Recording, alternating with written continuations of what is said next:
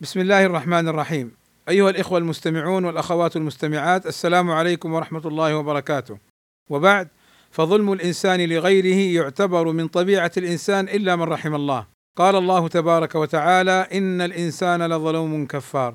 قال السعدي رحمه الله تعالى أي هذه طبيعة الإنسان من حيث هو ظالم متجرئ على المعاصي مقصر في حقوق ربه كفار لنعم الله لا يشكرها ولا يعترف بها إلا من هداه الله فشكر نعمه وعرف حق ربه وقام به انتهى.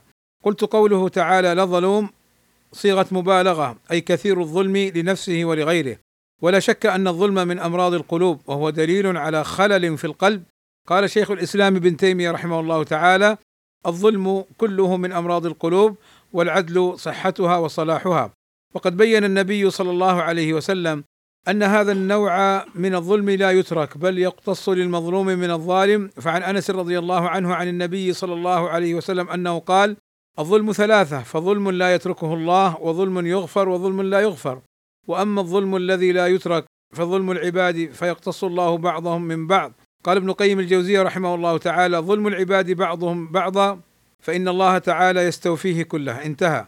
وسنقف في اللقاء القادم إن شاء الله تعالى على الأحاديث الواردة في الاقتصاص والاستيفاء من الظالم يوم القيامة من حسناته وسيئاته. والسلام عليكم ورحمة الله وبركاته.